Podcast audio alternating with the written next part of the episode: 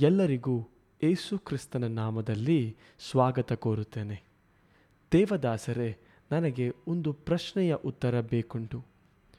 ನನಗೆ ಯಾವ ರೀತಿಯಲ್ಲಿ ನನ್ನ ಸಹೋದರರಿಗೆ ದೇವರು ಕೊಟ್ಟಿರುವ ಅಭಿಷೇಕ ಮತ್ತು ಅವರಿಗೆ ದೇವರು ಕೊಟ್ಟಿರುವ ತಾಲಂತುಗಳನ್ನು ನೋಡಿ ಯಾವುದೇ ಹೊಟ್ಟೆ ಕಿಚ್ಚಿಲ್ಲದೆ ಅವರ ಆ ತಾಲಂತಿನಲ್ಲಿ, ಅವರ ಅಭಿಷೇಕದಲ್ಲಿ ಅವರನ್ನು ಆಚರಿಸಲು ಮತ್ತು ಅದರಿಂದ ನಾನು ಯಾವ ರೀತಿ ನನ್ನ ಜೀವಿತದಲ್ಲಿ ಅದನ್ನು ಅಳವಡಿಸಲು ಬೆಳೆಯಲು ಸಾಧ್ಯವಾಗುತ್ತದೆ? ನಾನು ನಿಮಗೆ ಈ ವಿಷಯದ ಬಗ್ಗೆ ಏನು ಹೇಳಲು ಬಯಸುತ್ತೇನೆ ಅಂದರೆ, ಅದು ಸಾಧಾರಣವಾದ, ಸಾಮಾನ್ಯವಾದ ವಿಷಯವಾಗಿದೆ.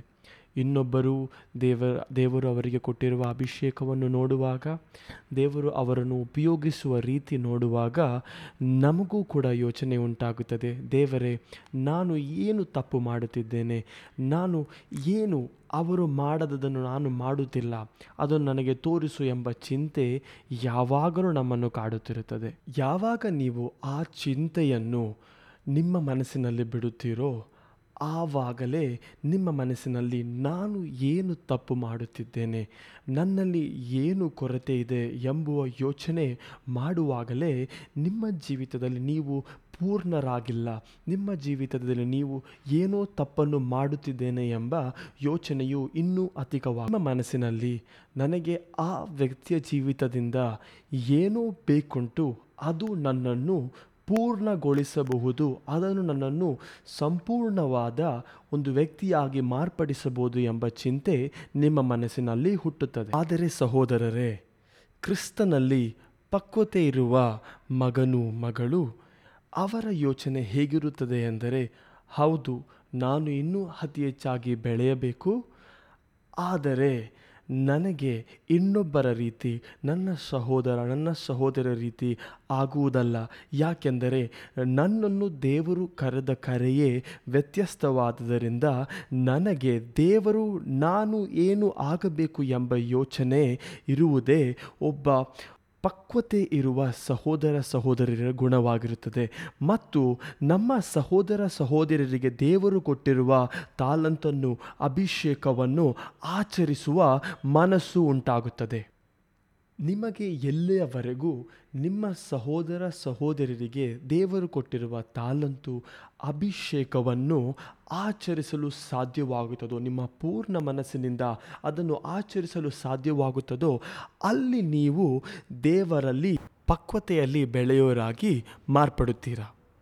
ಯಾವಾಗ ನೀವು ನಿಮ್ಮ ಸಹೋದರರಿಗಿರುವ ತಾಲಂತನ್ನು ನೋಡಿ ನೀವು ಆಚರಿಸುತ್ತೀರೋ, ನಿಮಗೆ ಅವರಷ್ಟು ತಾಲಂತೋ ಅಭಿಷೇಕವೋ ಇಲ್ಲದೇ ಇರಬಹುದು.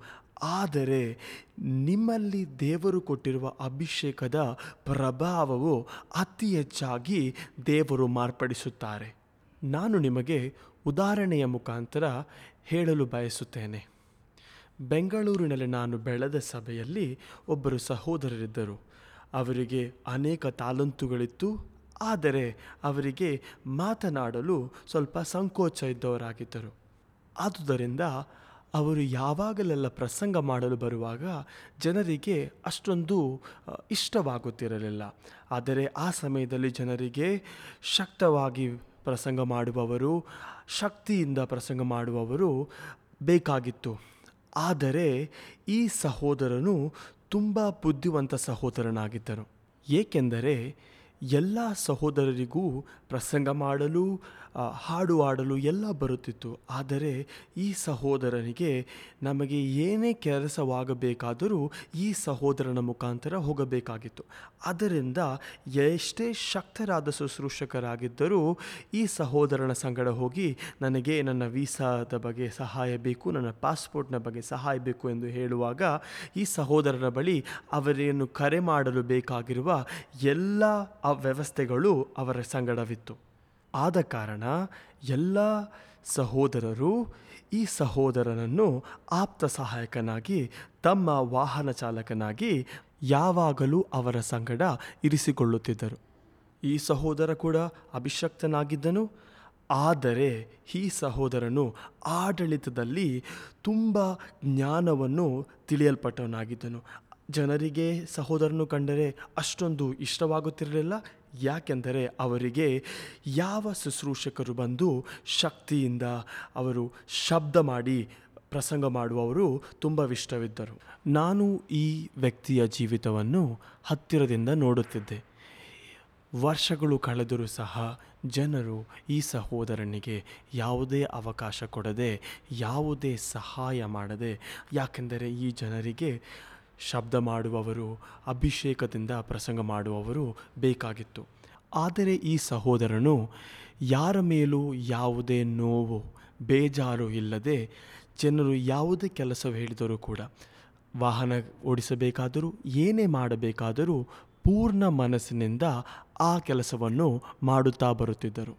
ನಾನು ಈ ಸಹೋದರನನ್ನು ವರ್ಷಗಳ ನಂತರ ವರ್ಷಗಳ ನಂತರ ಈ ಸಹೋದರನ ನಾನು ನೋಡುತ್ತಿದ್ದೆ. ಯಾಕೆಂದರೆ ನಾನು ಏಳನೇ ವಯಸ್ಸಿನಲ್ಲಿಯೇ ಪ್ರಸಂಗ ಮಾಡಲು ಆರಂಭಿಸಿದೆ.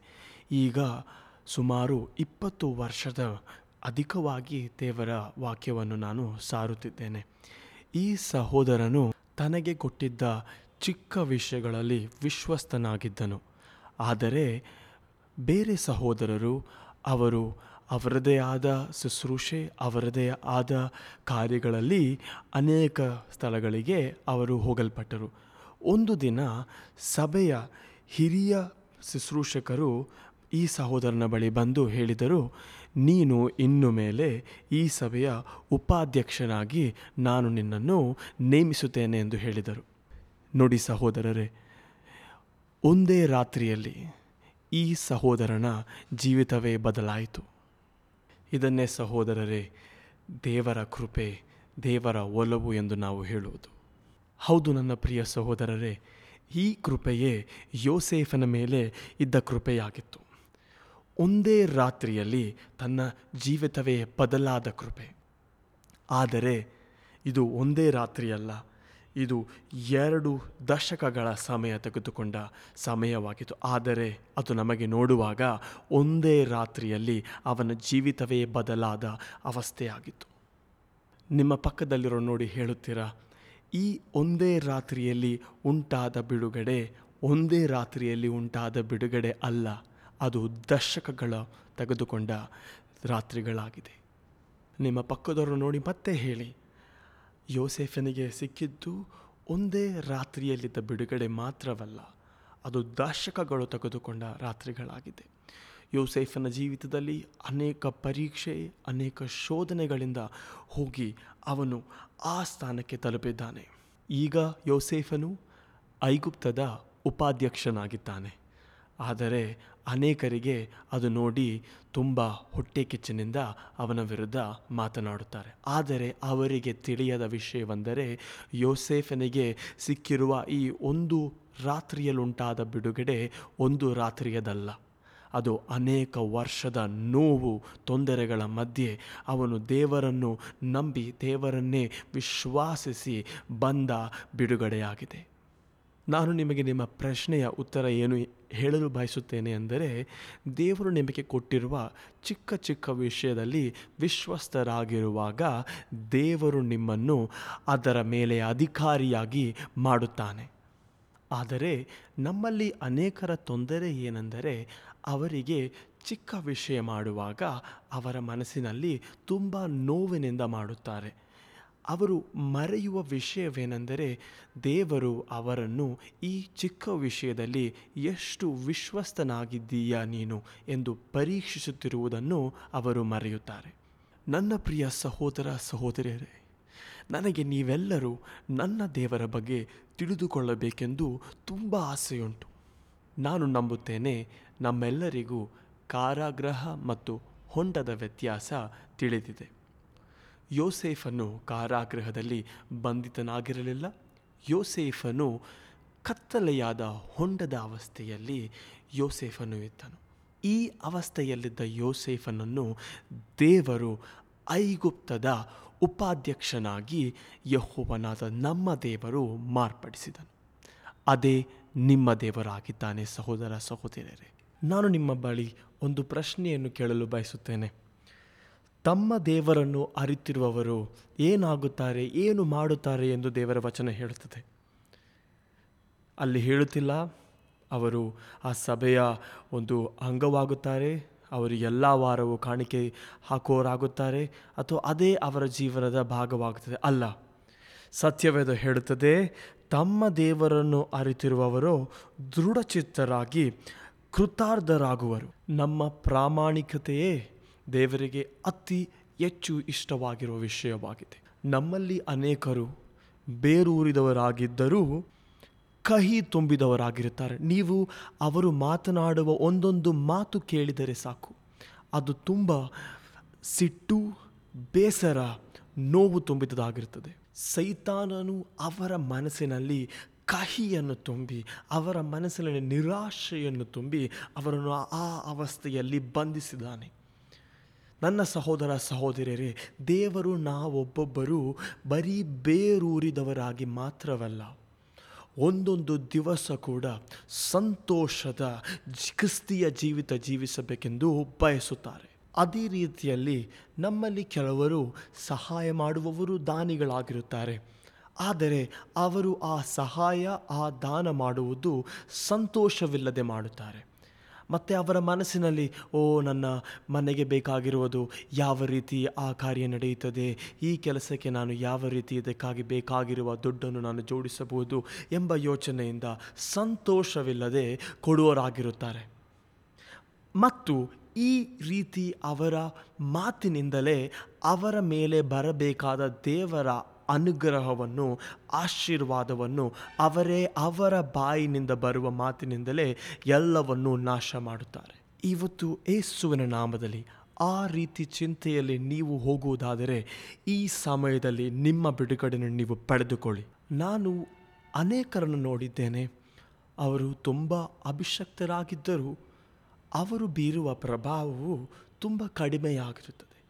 ಆದರೆ ಇನ್ನು ಕೆಲವರು ಅವರು ಕಡಿಮೆ ಅಭಿಷೇಕ ಅಥವಾ ಇನ್ನೊಬ್ಬರು ಹೇಳುವ ರೀತಿಯಲ್ಲಿ, ಓ, ಅವರಿಗೆ ಅಷ್ಟು ಅಭಿಷೇಕವಿಲ್ಲ, ಅವರಿಗೆ ಇಷ್ಟ, ಇಷ್ಟೇ ಅಭಿಷೇಕ ಎಂದು ಹೇಳುವವರು, ಅವರು ಬೀರುವ ಪ್ರಭಾವವು ಅತಿ ಹೆಚ್ಚು ಅಭಿಷೇಕ ಇರುವವರಿಗಿಂತ ಹೆಚ್ಚಾಗಿರುತ್ತದೆ. ಆದುದರಿಂದ ಸಹೋದರರೇ, ನೀವು ಯಾವತ್ತೂ ಕೂಡ ನಿಮಗೆ ಇರುವ ಅಭಿಷೇಕದಿಂದ ನೀವು ಇನ್ನೊಬ್ಬರಿಗಿಂತ ಮೇಲೆ ಎಂದು ಎಂದಿಗೂ ಕೂಡ ನೀವು ತಿಳಿಯಬಾರದು. ಯಾಕೆಂದರೆ ಯೋಸೇಫನು ಕೂಡ ಹೊಂಡದಲ್ಲಿರುವ ಅವಸ್ಥೆಯಲ್ಲಿದ್ದನು. ಆದ್ದರಿಂದ ಯಾವತ್ತು ನೀವು ನಿಮಗೆ ಕೊಟ್ಟಿರುವ ಅಭಿಷೇಕದಿಂದ ಇನ್ನೊಂದು ವ್ಯಕ್ತಿಯ ಮೇಲೆ ನಾನು ಇದ್ದೇನೆ ಎಂಬ ಯೋಚನೆ ನಮಗೆ ಇರಬಾರದು. ನಿಮಗೆ ಯಾವುದೇ ಕೃಪಾವರವೂ ಇಲ್ಲದೇ ಇರಬಹುದು. ಆದರೆ ನಿಮಗೆ ದೇವರು ಕೊಟ್ಟಿರುವ ಈ ಜೀವಿತ, ದೇವರು ನಿಮಗೆ ಕೊಟ್ಟಿರುವ ಈ ಕೃಪೆಯೇ ಒಂದು ವ್ಯತ್ಯಸ್ತವಾದ ಆಶೀರ್ವಾದವಾಗಿದೆ. ಆದರೆ ನಮ್ಮ ಸಭೆಗಳು ಯೋಸೇಫನ ಜೀವಿತವನ್ನು ತಿಳಿದಿರುವ ರೀತಿ ಅನೇಕ ರೀತಿಯಲ್ಲಿ ತಪ್ಪಾದ ರೀತಿಯಾಗಿದೆ. ಅವರು ಅವರಿಗೆ ಬೇಕಾದ ರೀತಿಯಲ್ಲಿ ಅದನ್ನು ವ್ಯಾಖ್ಯಾನ ಮಾಡುತ್ತಾರೆ.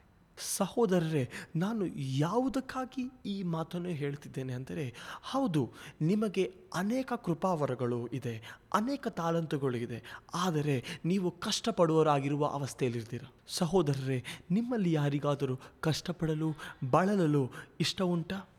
ಹೌದು, ನೀವು ತುಂಬ ಅಭಿಷೇಕ ಉಳ್ಳವರಾಗಿರಬಹುದು ಆದರೆ ನಿಮಗೆ ಕ್ರಿಸ್ತನ ಜ್ಞಾನವಿಲ್ಲದೆ, ನಿಮಗೆ ಅದರ ಬಗ್ಗೆ ತಿಳುವಳಿಕೆ ಇಲ್ಲದೆ ಹೋದರೆ ನೀವು ಬಳಲುವ, ನೋವು ಅನುಭವಿಸುವ ಅವಸ್ಥೆಗೆ ಹೋಗಲು ಸಾಧ್ಯವಿದೆ. ಅದೇ ರೀತಿಯಲ್ಲಿ ನಿಮ್ಮಲ್ಲಿ ಕೆಲವರು, ಅವರಿಗೆ ಅಭಿಷೇಕ ನಿಮಗಿರುವಷ್ಟು ಇರುವುದಿಲ್ಲ, ಆದರೆ ಅವರು ಬೀರುವ ಪ್ರಭಾವ, ಅವರಿಂದ ದೇವರು ಮಾಡುವ ಕಾರ್ಯವು ಅತಿ ಶ್ರೇಷ್ಠವಾಗಿರುತ್ತದೆ.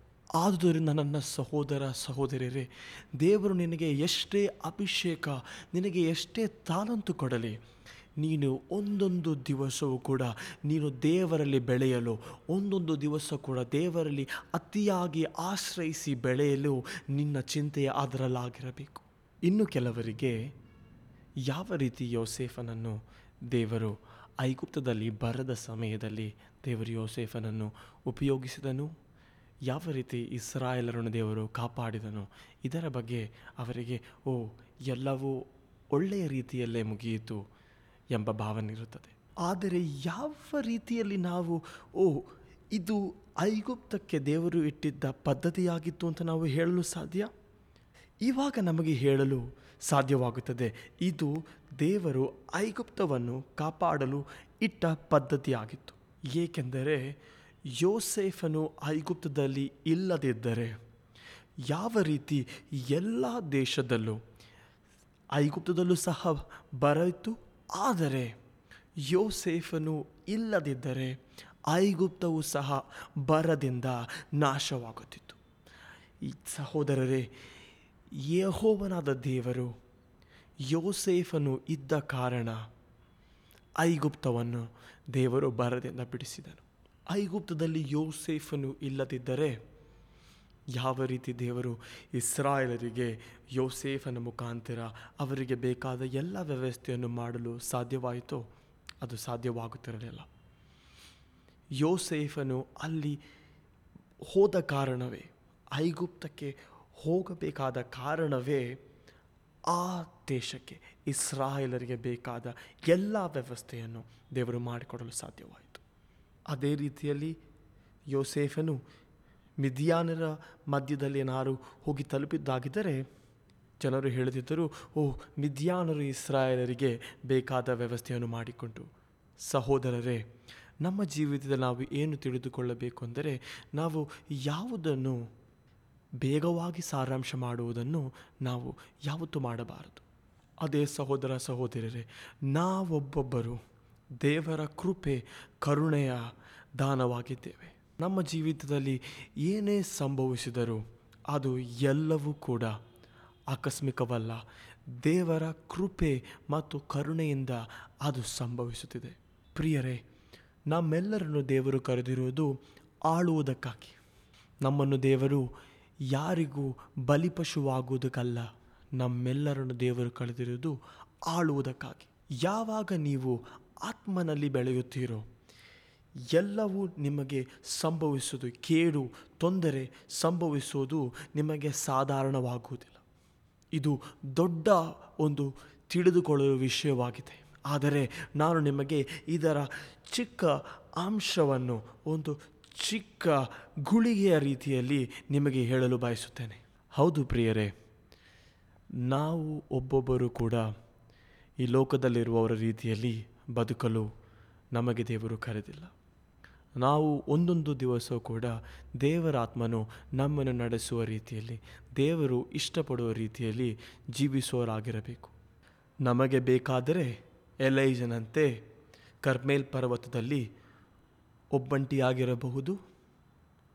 ಬೇಕಾದರೆ ಹೆರೋದನಂತೆ ತನ್ನ ಸ್ನೇಹಿತರ ಸಂಗಡ ಸಂತೋಷಗೊಳ್ಳುತ್ತಾ, ಉಲ್ಲಾಸಗೊಳ್ಳುತ್ತಾ ಲೋಕದ ಮೋಹಗಳಿಂದ ಹೋಗುವ ವ್ಯಕ್ತಿ ಕೂಡ ಆಗಬಹುದು. ಆದ್ದರಿಂದ ಸಹೋದರರೇ, ತಣ್ಣಗಾಗುವ ವಿಶ್ವಾಸಿ ನಾವು ಯಾರು ಕೂಡ ಆಗಬಾರದು. ಸತ್ಯವೇದ ಹೇಳುತ್ತದೆ, ನಾನು ಅವರನ್ನು ಉಗುಳಿ ಹಾಕುತ್ತೇನೆ ಎಂದು ಸತ್ಯವೇದ ಹೇಳುತ್ತದೆ. ನಾವೊಬ್ಬೊಬ್ಬರು ಮೇಲಕ್ಕೆ ಆರುವ ಹದ್ದಿನಂತೆ, ಉನ್ನತಕ್ಕೆ ಆರುವ ಹದ್ದಿನಂತೆ ಆಗುವ ವ್ಯಕ್ತಿಗಳಾಗಬೇಕು. ದೇವರ ಕೃಪೆಗಾಗಿ ಸ್ತೋತ್ರ. ಮತ್ತು ಯೋಸೆಫನ ಜೀವಿತಕ್ಕೆ ಹೋಗುವುದಾದರೆ, ಯಾಕೋಬನ ಜೀವಿತಕ್ಕೆ ಹೋಗುವುದಾದರೆ, ಇಸಹಾಕನ ಜೀವಿತಕ್ಕೆ ಹೋಗುವುದಾದರೆ ಅವನಿಗೆ ಇಪ್ಪತ್ತು ವರ್ಷ ಮಕ್ಕಳಿರಲಿಲ್ಲ. ನೀವು ಯಾರಾದರೂ ಎದಕ್ಕಾಗಿ ಇಸಹಾಕನಿಗೆ ಮಕ್ಕಳಿರಲಿಲ್ಲ? ನಾವು ಯಾರು ಕೂಡ ಅದರ ಬಗ್ಗೆ ಚಿಂತೆ ಮಾಡುವುದಾಗಲಿ, ಅದರ ಬಗ್ಗೆ ತಿಳಿದುಕೊಳ್ಳುವುದಕ್ಕಾಗಿ ಹೋಗುವುದಿಲ್ಲ. ಸಹೋದರರೇ, ನಾವು ಯೋಚನೆ ಮಾಡಬೇಕು. ಇಸಹಾಕನು ಅಬ್ರಹಾಮನ ಮಗನಾಗಿದ್ದನು. ಯಾತಕ್ಕಾಗಿ ಅವನಿಗೆ ಮಕ್ಕಳಿರಲಿಲ್ಲ? ಅಬ್ರಹಾಮನ ಮಗನಾಗಿದ್ದು ಯಾಕೆ ಇಸಹಾಕನಿಗೆ ಮಕ್ಕಳಿರಲಿಲ್ಲ? ಯಾವಾಗಲೂ ಎಲ್ಲ ತಪ್ಪನ್ನು, ಎಲ್ಲ ಹೊರೆಯನ್ನು ದೇವರ ಮೇಲೆ ಇಡಬೇಡಿ. ನೀವು ಹೋಗಿ ಕಂಡಿಡಿಯಬೇಕು. ಯಾತಕ್ಕಾಗಿ? ಈ ವಿಷಯ ನನ್ನ ಜೀವಿತದಲ್ಲಿ, ಈ ಪ್ರಾರ್ಥನಾ ವಿಷಯಕ್ಕೆ ನನಗೆ ಉತ್ತರ ದೇವರು ಕೊಡುತ್ತಿಲ್ಲ. ಯಾತಕ್ಕಾಗಿ ಇಸಹಾಕನಿಗೆ ಮಕ್ಕಳಿರಲಿಲ್ಲ. ನಾವು ಯಾರು ಅದರ ಬಗ್ಗೆ ತಿಳಿದುಕೊಳ್ಳಲು ಹೋಗುವುದೇ ಇಲ್ಲ. ಆದರೆ ಅದರ ಮುಂದಿನ ವಾಕ್ಯ ಹೇಳುತ್ತದೆ, ಇಸಹಾಕನು ಪ್ರಾರ್ಥನೆ ಮಾಡಿದನು. ಅದರ ನಂತರ ತನ್ನ ಹೆಂಡತಿ ಗರ್ಭಿಣಿಯಾದ. ನಾನು ಕೇಳುವ ಪ್ರಶ್ನೆ ಏನೆಂದರೆ, ಇಸಹಾಕನೇ, ಯಾಕೆ ಇಪ್ಪತ್ತು ವರ್ಷ ನೀನು ಪ್ರಾರ್ಥನೆ ಮಾಡಲಿಲ್ಲ? ಆದ್ದರಿಂದ ಸಹೋದರರೇ, ಎಲ್ಲ ಪ್ರಶ್ನೆಗಳಿಗೂ ಅದರ ಹಿಂದೆ ಒಂದು ಕಾರಣ ಇರುತ್ತದೆ. ಎಲ್ಲ ಶಾಪದ ಹಿಂದೆಯೂ ಅದರಲ್ಲಿ ಒಂದು ಕಾರಣ ಇರ್ತದೆ ಅದನ್ನು ನೀವು ಕಂಡುಹಿಡಿಯಬೇಕು. ಯಾವುದೇ ಶಾಪವು ಯಾವುದೇ ಕಾರಣವಿಲ್ಲದೆ ನಿಮ್ಮ ಜೀವಿತದಲ್ಲಿ ಬರಲು ಸಾಧ್ಯವಿಲ್ಲ. ಅದೇ ರೀತಿಯಲ್ಲಿ ಯೋಸೇಫನ ಜೀವಿತವನ್ನು ನಾವು ನೋಡಿದಾದರೆ ಯೋಸೇಫನು ಹೋಗಬೇಕಾದ ತೊಂದರೆಗಳೆಲ್ಲ ದೇವರು ಯೋಸೇಫನಿಗೆ, ಓ ಯೋಸೇಫರು, ನೀನು ಈ ತಿನ್, ಈ ತೊಂದರೆಗಳಲ್ಲಿ ನೀನು ಹೋಗಬೇಕೆಂದು ದೇವರು ಮಾಡಿದ್ದಲ್ಲ. ದೇವರು ಯೋಸೇಫನಿಗೆ ಜ್ಞಾನವನ್ನು, ತಿಳುವಳಿಕೆಯನ್ನು ಕೊಟ್ಟನು. ನೀನು ಯಾವ ಕಡೆ ಹೋಗಬೇಕು? ನೀನು ಎಡಕ್ಕೋ, ಬಲಕ್ಕೋ ನೀನು ತಿರುಗಬೇಕಾದರೆ ನಿನಗೆ ದೇವರು ಕೊಟ್ಟ ಜ್ಞಾನವನ್ನು ಉಪಯೋಗಿಸಬೇಕು. ಎಲ್ಲಿಯವರೆಗೆ ಯೋಸೇಫನು ದೇವರ ಕೈಯ ಕೆಳಗಡೆ ಇದ್ದನು? ತನಗೆ ಇದ್ದ ಕೊರತೆಯಾಗಲಿ, ತನಗೆ ಇದ್ದ ತಿಳುವಳಿಕೆಯ ಕಡಿಮೆಯಾಗಲಿ, ಅದು ದೇವರು ಅವನಿಗೆ ಕರೆದ ನಿರ್ದಿಷ್ಟ ಸ್ಥಳದಿಂದ ಅವನನ್ನು ತಪ್ಪಿಸಲಿಲ್ಲ. ಅವನು ಎಲ್ಲಿಗೆ ತಲುಪಬೇಕಾಗುತ್ತೋ, ಅವನು ಯಾವ ನಿರ್ದಿಷ್ಟ ಸ್ಥಾನಕ್ಕೆ ತಲುಪಬೇಕಿತ್ತೋ ದೇವರು ಯೋಸೇಫನನ್ನು ಅಲ್ಲಿಗೆ ತಲುಪಿಸಿದನು. ಆದರೆ ಅವನಿಗೆ ಇದ್ದ ತಿಳುವಳಿಕೆಯ ಅಥವಾ ಕಡಿಮೆ ತಿಳುವಳಿಕೆ ಇದ್ದುದರಿಂದ ಅವನು ಅನೇಕ ತೊಂದರೆಗಳಲ್ಲಿ ಹೋಗಬೇಕಾಯಿತು. ಅಲ್ಲಿಯ ಸಹೋದರರೇ, ಯೋಸೆಫನಿಗೆ ದೇವರು ಕೊಟ್ಟಿದ್ದ ಬುದ್ಧಿವಂತಿಕೆ ಜ್ಞಾನ, ಅವನನ್ನು ಆ ತಲುಪಬೇಕಾದ ಸ್ಥಾನಕ್ಕೆ ಯಾವ ರೀತಿ ಅವನು ಸ್ವಲ್ಪ ತೊಂದರೆಯಿಂದಲೋ ಅಥವಾ ಜಾಸ್ತಿ ತೊಂದರೆಯಿಂದಲೋ ತಲುಪಬೇಕೆಂಬುದು ಅವನ ಕೈಯಲ್ಲಿತ್ತು. ಅದೇ ರೀತಿಯಲ್ಲಿ ನಾವೆಲ್ಲರೂ ಸ್ವರ್ಗಕ್ಕೆ ಹೋಗಬೇಕೆಂಬ ಆಸೆಯಲ್ಲಿದ್ದೇವೆ. ಆದರೆ ನೀವು ಎಷ್ಟು ತೊಂದರೆಗಳ ಮಧ್ಯೆ ಸಮಸ್ಯೆಗಳ ಮಧ್ಯೆ ಹೋಗುತ್ತಿರೋ ಎಂಬುದು ನಿಮ್ಮ ಕೈಯಲ್ಲಿದೆ. ಅದೇ ರೀತಿಯಲ್ಲಿ ಅನೇಕ ಸಭೆಗಳು ಹೇಳ್ತಾರೆ ಓ, ನೀನು ದೇವರಿಗೋಸ್ಕರ ತುಂಬ ಕಷ್ಟಪಡಬೇಕು, ತುಂಬ ಸಮಸ್ಯೆಯಲ್ಲಿ ಹೋಗಬೇಕೆಂದು ಹೇಳುತ್ತಾರೆ. ನನ್ನ ಸಹೋದರರೇ, ಈ ಲೋಕದಲ್ಲಿ ಅನೇಕ ಕಷ್ಟಗಳು ಇದೆ. ಅದರ ಮಧ್ಯದಲ್ಲಿ ಇನ್ನೂ ನೀವು ಕಷ್ಟಪಡಬೇಕು, ತೊಂದರೆಗಳ ಮಧ್ಯೆ ಹೋಗಬೇಕೆಂಬುದಾದರೆ ನಾನು ನಿನಗೋಸ್ಕರ ಪ್ರಾರ್ಥನೆ ಮಾಡಬೇಕು. ಏಕೆಂದರೆ ನೀನು ಯಾವ ಸಭೆಗೆ ಯಾವ ಸಭೆಗೆ ನೀನು ಬೇರೂರಿರುತ್ತೀಯೋ, ಅಲ್ಲಿನಿಂದ ಬರುವ ಒಂದೊಂದು ಮಾತು ಕೂಡ ಶಕ್ತಿ ತುಂಬಿರೋದಾಗಿರುತ್ತದೆ ಅದು ತುಂಬ ಮುಖ್ಯವಾದ ಸ್ಥಳವಾಗಿರುತ್ತದೆ. ಅದರ ಮೇಲೆ ಸೈತಾನನು ನಿಮ್ಮ ಜೀವಿತದಲ್ಲಿ ದೇವರು ಕೊಡುವ ಒಂದೊಂದು ಅನುಗ್ರಹದ ಮೇಲೂ ಕೂಡ ಅವನು ಹೋರಾಟ ಮಾಡುತ್ತಾನೆ. ಆದ್ದರಿಂದ ಸಹೋದರರೇ, ನೀವು ಕೇಳುವ ಸಭೆಯಿಂದ ಬರುವ ಒಂದೊಂದು ಮಾತು ಕೂಡ ಶಕ್ತಿ ತುಂಬಿದಾಗಿರ್ತದೆ ಆದ್ದರಿಂದ ಸಹೋದರೇ, ನಿರಂತರ ಬರುವ ಸಮಸ್ಯೆ ಸೈತಾನನಿಂದ ಬರುವುದಾಗಿದೆ. ನನ್ನ ಸಹೋದರರೇ, ನನ್ನನ್ನು ಕೇಳುವ ಸಹೋದರರೇ, ಇವತ್ತು ನೀವು ಈ ಮಾತನ್ನು ಕೇಳಲು ನಾನು ನಿಮಗೆ ಹೇಳುತ್ತೇನೆ. ನಿರಂತರವಾಗಿ ಬರುವ ಸಮಸ್ಯೆಯು ಅದು ದೇವರಿಂದ ಬರುವ ಸಮಸ್ಯೆಯಲ್ಲ. ನಿಮ್ಮ ಜೀವಿತದಲ್ಲಿ ತೊಂದರೆಗಳು, ಸಮಸ್ಯೆಗಳು ಬರಬಹುದು. ಆದರೆ ನಿರಂತರವಾಗಿ ಬರುವ ಸಮಸ್ಯೆ, ತೊಂದರೆ, ಅದು ಈ ದಿವಸ ಏಸುವಿನ ನಾಮದಲ್ಲಿ ಅದು ಮುರಿಯಲ್ಪಟ್ಟಿದೆ. ನನಗೆ ಯೋಸೇಫನ ಜೀವಿತದಿಂದ ಹೇಳಬಹುದು, ಅವನು ತನ್ನು ತಲುಪಬೇಕಾದ ಸ್ಥಳಕ್ಕೆ ಇನ್ನೂ ಬೇಗ ತಲುಪಬಹುದಿತ್ತು. ಆದರೆ ಅವನು ಮಾಡಿದ ಚಿಕ್ಕ ತಪ್ಪುಗಳು. ಅವನಿಗೆ ಆ ಸಮಯ, ಆ ಸಮಯದಲ್ಲಿ ಅನುಭವಿಸಬೇಕಾದ ತೊಂದರೆಗಳು, ಸಮಸ್ಯೆಗಳು ಅಧಿಕವಾಯಿತು.